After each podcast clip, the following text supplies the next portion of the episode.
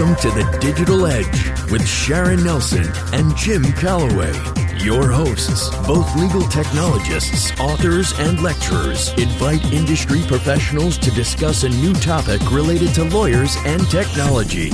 You're listening to Legal Talk Network.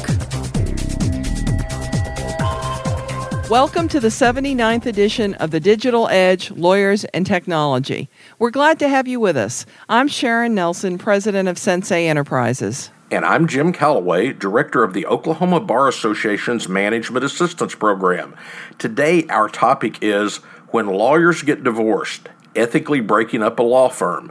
We are happy to welcome Tom Spahn, often known as Mister Ethics in Virginia. Tom practices as a commercial litigator in the Tysons Corner office of McGuire Woods. He has served on the A B A Standing Committee on Ethics and Professionalism and has spoken over twelve hundred times on ethics and other topics in the United States and abroad. Thanks for joining us today, Tom. Thank you, Jim and Sharon, for having me. It's a pleasure to be here. Well, let's start out, Tom, by having you tell us what steps can a lawyer take if he or she is planning on leaving a law firm but doesn't, surprisingly, yet want to tell the law firm? Uh, it's a good question, Sharon, and, and a lot of uh, lawyers face this as mobility increases. There's really two competing principles uh, that I think apply in other businesses uh, other than law, but apply most acutely with our profession. One principle is our fiduciary duties to our partners in our law firm. And, of course, that would um, make you think that you have to just keep plugging away and, and uh, not do anything to even begin to compete with the law firm. But the other duty that we have is a duty to our clients. And uh, as I'll mention later, Later, we can't have a non-compete. We're the only profession that can have non-competes. And so that duty to clients and, and the what I think is sort of the fiction that we're not totally fungible. It is the, the fiction that our, our profession recognizes that if I get run over by a bus today, there's not ten thousand other lawyers that can do exactly what I'm doing. That fiction leads us to uh, some really tough issues. The if, if you're leaving or planning to leave the law firm but haven't told the law firm and don't want to tell the law firm yet, you, I would say this. First, you should always comply with the partnership and employment agreements, for instance, unless they're trumped by the ethics requirements. You have to keep working full-time for the law firm, and I think it would, you would be wise not to use the law firm's resources uh, to start to plan to compete. You have to be careful, I think, if you're in management, and this has come up a couple times. For instance, it would, I think it would be improper to vote, uh, let's say, to, to lease a new office building, uh, knowing that uh, two weeks later uh, you're going to be leaving the firm, for instance, and you expect other people to leave the firm with you. So you have to be careful when you do that. I think that what you can do is to get ready to compete, uh, just like you can in, the, in in other situations. You can rent office space, you can uh, probably order stationary things of that sort. The real rub comes uh, with whether you can tell the clients you're leaving before you tell the law firm that you're leaving, and that really has evolved over the years. There's a there's a general trend toward emphasizing the duty to the clients, which is, of course, what we do. And so it shouldn't come as a surprise that that's the that's the, the main uh, uh, concern that we should have. I think up till recently, most lawyers thought they couldn't tell the clients that they're leaving uh, until they told the law firm they're leaving. But the most recent ethics opinions uh, say that that's okay. In fact, you may have a duty to tell the clients you're leaving because they're the ones that we we serve. So that's the issue. I think I'd be very careful if I were you to check your bar opinions in your state uh, or even the rules. Here in Virginia, for instance, uh, the, the our Supreme Court's considering a rule that would prohibit uh, lawyers from telling their clients they're leaving until they tell the firm. That would really be a minority position, I would say. Uh, but but be sure to check the rules on this one, and and that's where the real the rubber hits the road is uh, is whether you can tell the clients, because most lawyers don't want to leave before they tell the before they know where the clients are coming.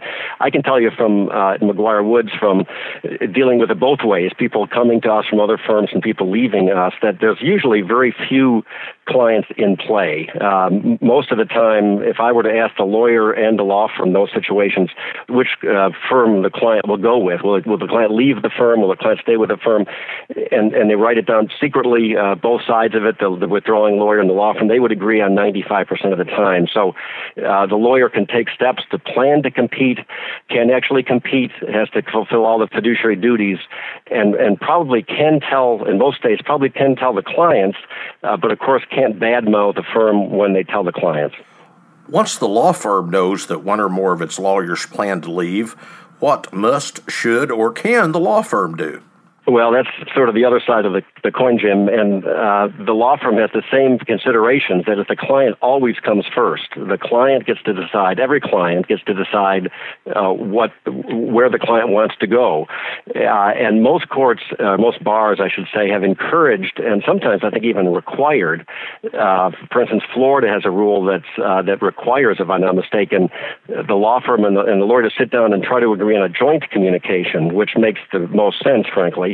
Uh, to go to each of the clients uh, that the that the withdrawing lawyer is responsible for or works for. That's another thing that the law firms don't understand, is that uh, even if the client responsible lawyer for, let's say, salary purposes or partnership share purposes uh, is somebody, uh, let's say Joe, uh, if Mary is working on a matter for the client, Mary uh, has the right and probably the duty to tell the client at some point that she's leaving, because that's a material fact for the for the client to know that Murray's leaving. And and so uh, the, the firm might say, well, wait a minute, you can't you can't talk to the client there. You're not the responsible lawyer, but it's matter by matter, not client by client. Most bars say that if the law firm and the lawyer can't agree in a joint communication, then they can go out unilaterally, and that's often what happens. But even then, whoever, whether it's joint or whether it's unilateral, there always has to be three choices given to every client. It has to be you, you can stay with the firm, uh, you can go with the withdrawing lawyer, or you can pick somebody else. And you can't badmouth the other side. So however it works, uh, the, the law firm or the lawyer have to always give those choices, because whatever we do, uh, the client always comes first. Uh-huh, and nobody ever badmouths the other guy, do they, Tom? I've never badmouthed you, for instance. Un- unfortunately, what we know is ethically required is not necessarily what happens. That's for sure, you bet, yeah. So I know that, like most lawyers, I am terrible with numbers, so you may want to slow that New York freight train voice of yours down and explain to us slowly, if folks leave a law firm, if folks leave a law firm, can the law firm adjust any return of capital, payouts, et cetera, based on what the new lawyers or lawyers will be doing after they leave? Okay, uh, part of it's my New York upbringing, part of it's uh, diet, uh, Doctor Pepper, Sharon, but I'll try to slow down if I can. Um, like I mentioned, uh, we are the only profession that can't have a non-compete. And it's, it's remarkable to me that uh, pediatric heart surgeons can have non-competes. People that save folks' lives can have non-competes. We can't, uh, under this, this fiction that I mentioned earlier. So law firms uh, being run by clever lawyers have found other ways to try to get essentially non-competes, to try to financially um, penalize lawyers who leave the firm and compete with the firm. Now, it, it would be perfectly okay, I think, for law firms to say, well, if you leave the firm, you don't get your capital back. They can, everybody can agree to that. Um, or they might say you, you, you, you don't get a bonus this year, for instance, as long as the law firm treats everybody the same way. But, of course, law firms don't want to treat everybody the same way, because uh, they don't want to uh, financially penalize somebody who becomes a judge and is going to be sitting on their cases. They don't want to penalize someone who's going to become the general counsel of their largest client. And so uh, it, in almost the endless imagination of lawyers, bars have struck down one after the other penalties, uh, financial penalties uh, that are disguised as something else, supposedly even-handed, but uh, based on whether somebody competes.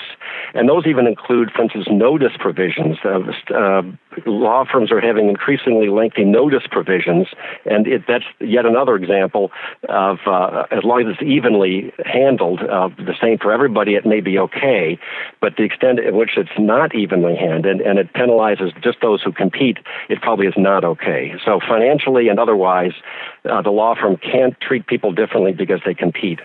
Okay, that was really clear. Great job. That was really clear. I'm, I was taking notes while I was listening to you, Tom. If a named partner in the firm leaves, then what happens to the law firm's use of his or her name on a going-forward basis? Well, this is, I guess, not surprising, Jim, but Uh, it would be misleading for a law firm to have the name of a of a partner in the law firm who was actually uh, working as a lawyer in other areas. That is, was competing in the in the uh, or either maybe even not competing, but still practicing law. I know that D C uh, is, I think, the only jurisdiction that allows the same name to be in two different law firms, which is astounding to me. But that's why there's a Steptoe and Johnson in D C and a Steptoe and Johnson in West Virginia, which I always wondered about until I started researching this. Uh, but the, the name, uh, if the if the name partner uh, leaves the firm and still practices law, uh, then the law firm can't use the name. And there can be really valuable um, assets, or an asset could be the name. As recently as just a couple months ago, the Ninth Circuit dealt with an, yet another fight over Johnny Cochran's name, because everybody wants to use his name. It's it's so valuable.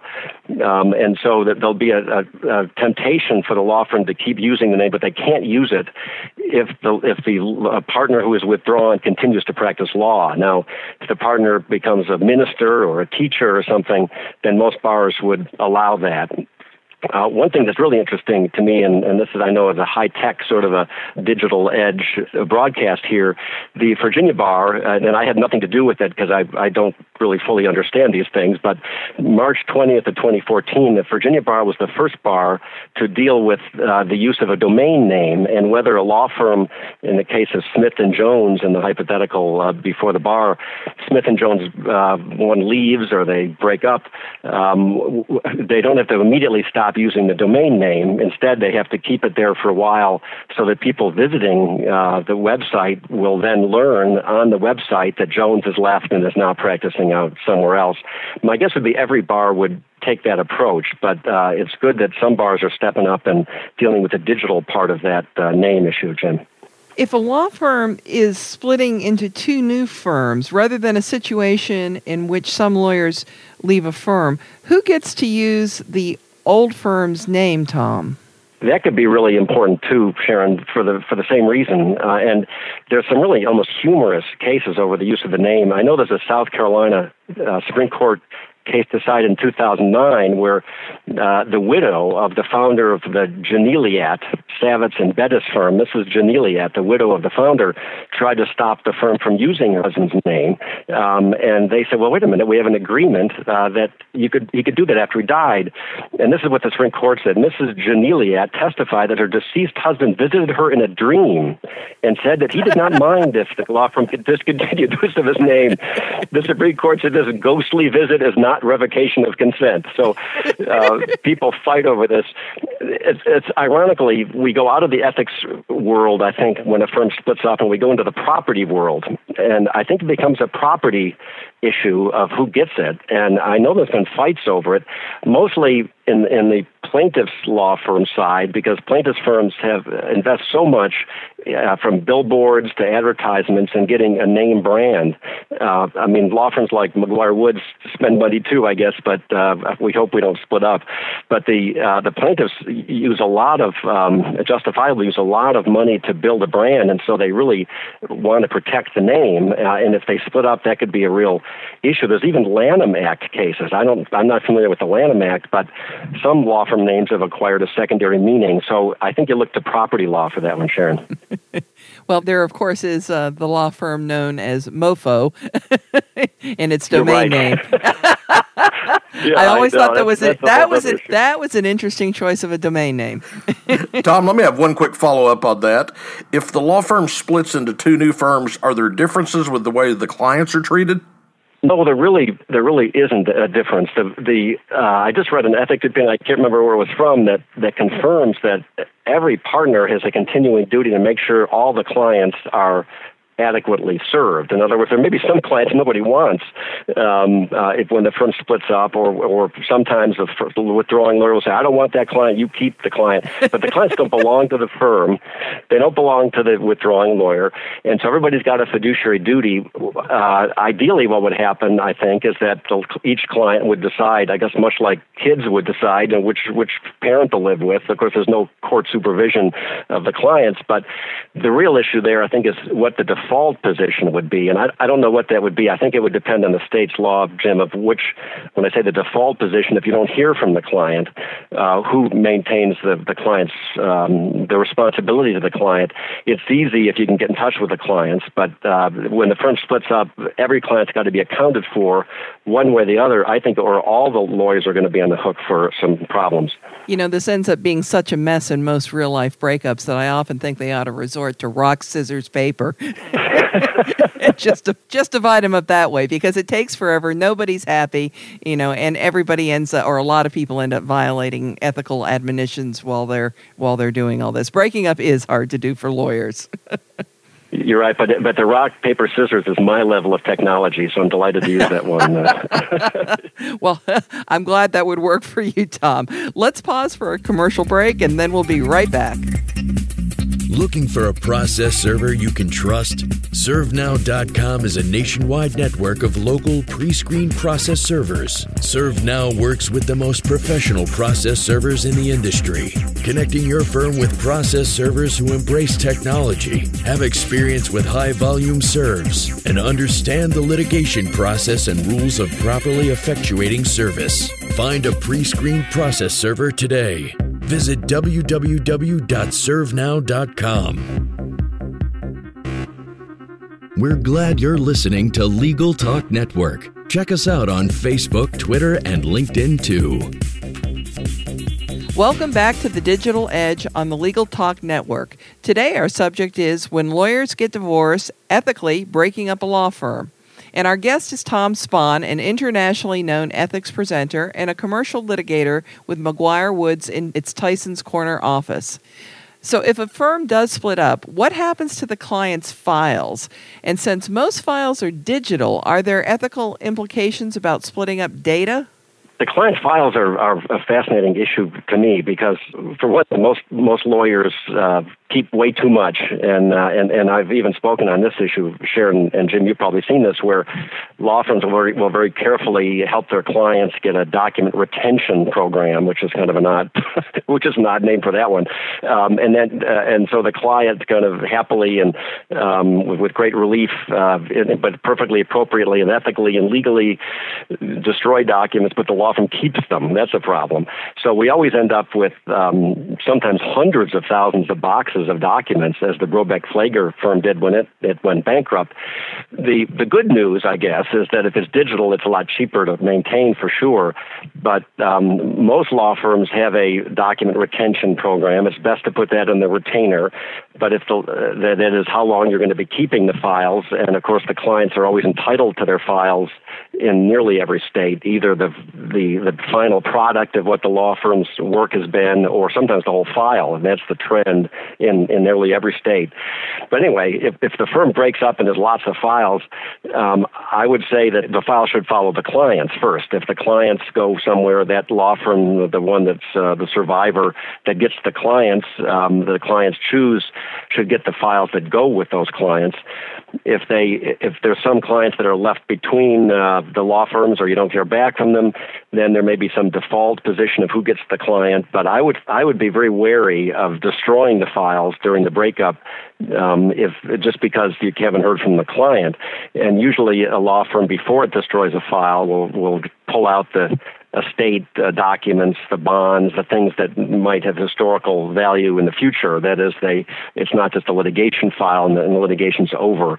With the digital one, Sharon, it seems to me that's easier. Both it's cheaper, and because law firms, lawyers can keep a client's file, uh, a copy of it, even over the client's objection, which is really odd. And when you think about it, usually the client is the is the sovereign, but uh, bars are smart enough to know that that uh, if It's a, if it's a client that wants to cover something up, you're not going to want to, uh, as a lawyer, turn over the file, the only copy of it, to the client and have the client destroy it.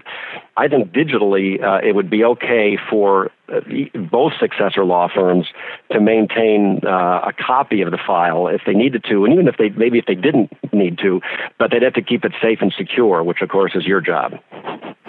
Tom, this next issue bedevils uh, state bar ethics councils all across the country as they get calls on this topic. What happens to contingency fee arrangements where some work has been done, but the matter has not yet been settled? Well, yeah, that's uh, turning to money now, which is where all things either start or stop, Jim. But uh, this is counterintuitive, too. When, when a law firm uh, breaks up uh, or the client uh, fires the lawyer or the lawyer withdraws, the the contingent fee arrangement is um, is no longer operative in that sense.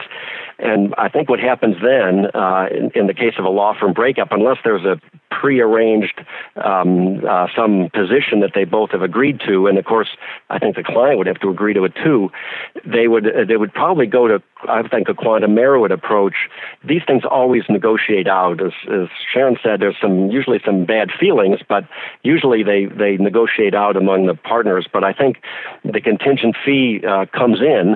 Uh, that, in other words, that deal continues as to the, the predecessor law firm.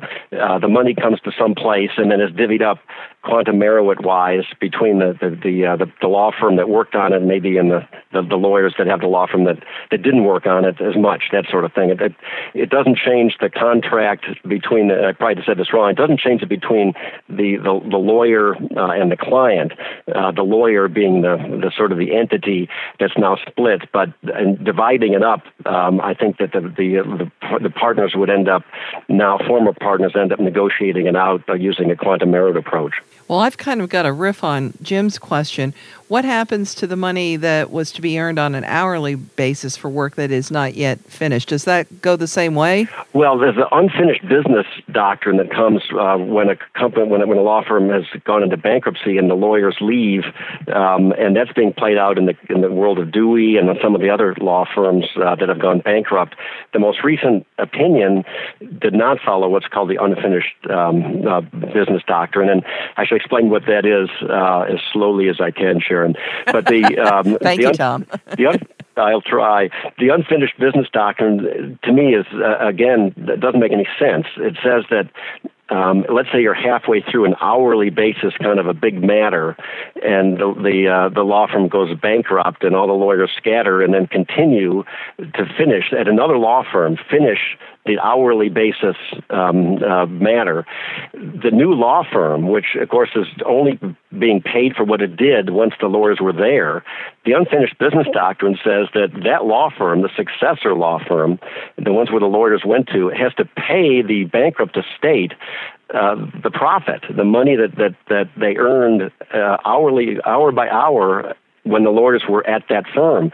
It's not like a contingent fee arrangement or anything. Uh, it doesn't make a lot of sense to me because the new law firm is just is just being paid for what it did. The bankrupt estate didn't do any of the work that the, the money uh, is attributed to that comes into the new law firm. So, in any event, I think that the Uh, the way it would work if it if it uh, if it breaks up, uh, as opposed to going into bankruptcy. If it goes into bankruptcy, that's what we're talking about. But if it breaks up, I think that the each successor firm, if it goes into two firms, would just be earning the money uh, that it. Um, that it earns on a going forward basis, hour by hour. But the unfinished business doctrine, which arises and was limited so far to the bankruptcy setting, I think might affect that analysis uh, because it, it, it certainly affects it in the bankruptcy world. I think the rule here, Tom, is you think it's bad negotiating with your aggrieved partners, try negotiating with the bankruptcy trustee. Yeah, that's for sure. Okay, the final piece of the puzzle on money, what happens to accounts receivable? Well, that's the same thing, uh, I think, as we had before. Like uh, with the contingent fee arrangement, it seems to me that the as the money has, has keeps rolling in, the partners allocate it, uh, and they probably would squabble for a while, then finally settle. But I would think a court looking at uh, allocating a contingent fee would look at uh, who put the hours in, and if um, let's say there were five, uh, four lawyers and. Two of them uh, started their own firm when the firm broke up, and, and two of them start their own firm. If the two that did all the work in the case, um, uh, they would get the contingent fee that came rolling in later, I would think, uh, because they're the ones that did the work. Uh, the other two would not would not share in that. Uh, that's what I would think. That's the way it would probably negotiate out, and I think a court would say uh, the same thing. Maybe I'm wrong about that, depending on the states. But with accounts receivable, I think it would be the same thing. I would I would think that the way to approach that, again, either through negotiation, if you can get it done, or a court looking at it, would be to look uh, sort of lawyer by lawyer to decide uh, who did the work on it. That's ultimately what happens when the client fires the lawyer, uh, when the lawyer fires the client. Uh, when uh, once the money comes in, you start looking at, as I say, on a quantum merit approach, which looks at the at the value of the time that's billed, and that's a, another reason why uh, most lawyers, in fact, nearly nearly every lawyer, even a plaintiff's lawyer working on the contingent fee arrangement, ends up keeping the hours, because you might need that to split up not just the contingent fee that rolls in later, but uh, the accounts receivable. Well, we've just proven the truth of Neil Sedaka's song, "Breaking Up Is Hard to Do." Tom, I want to thank you for being with us today. Um, you know, we've never, for whatever reason, Jim, we've never tackled this topic before. But I know that as as we, we see law firms being shaken up all the time, which I think really started in earnest in two thousand eight. And now every time you turn around, you read about partners leaving and firms merging and everybody's going this way and that way. And half of my contacts are bad because the lawyers are some other place and some other firm. So all of this has really gotten a lot of uh, play recently, and, and people are really interested in listening to it. So it was a great joy to have a true expert in all this join us today. So thanks for taking the time, Tom. Thank you, Sharon. Thank you, Jim. And that does it for this edition of The Digital Edge, Lawyers and Technology. And remember, you can subscribe to all the editions of this podcast at legal talk network dot com or on iTunes. And if you enjoyed our podcast, please rate us on iTunes. Thanks for joining us. Goodbye, Miss Sharon. Happy trails, cowboy. Thanks for listening to The Digital Edge, produced by the broadcast professionals at Legal Talk Network.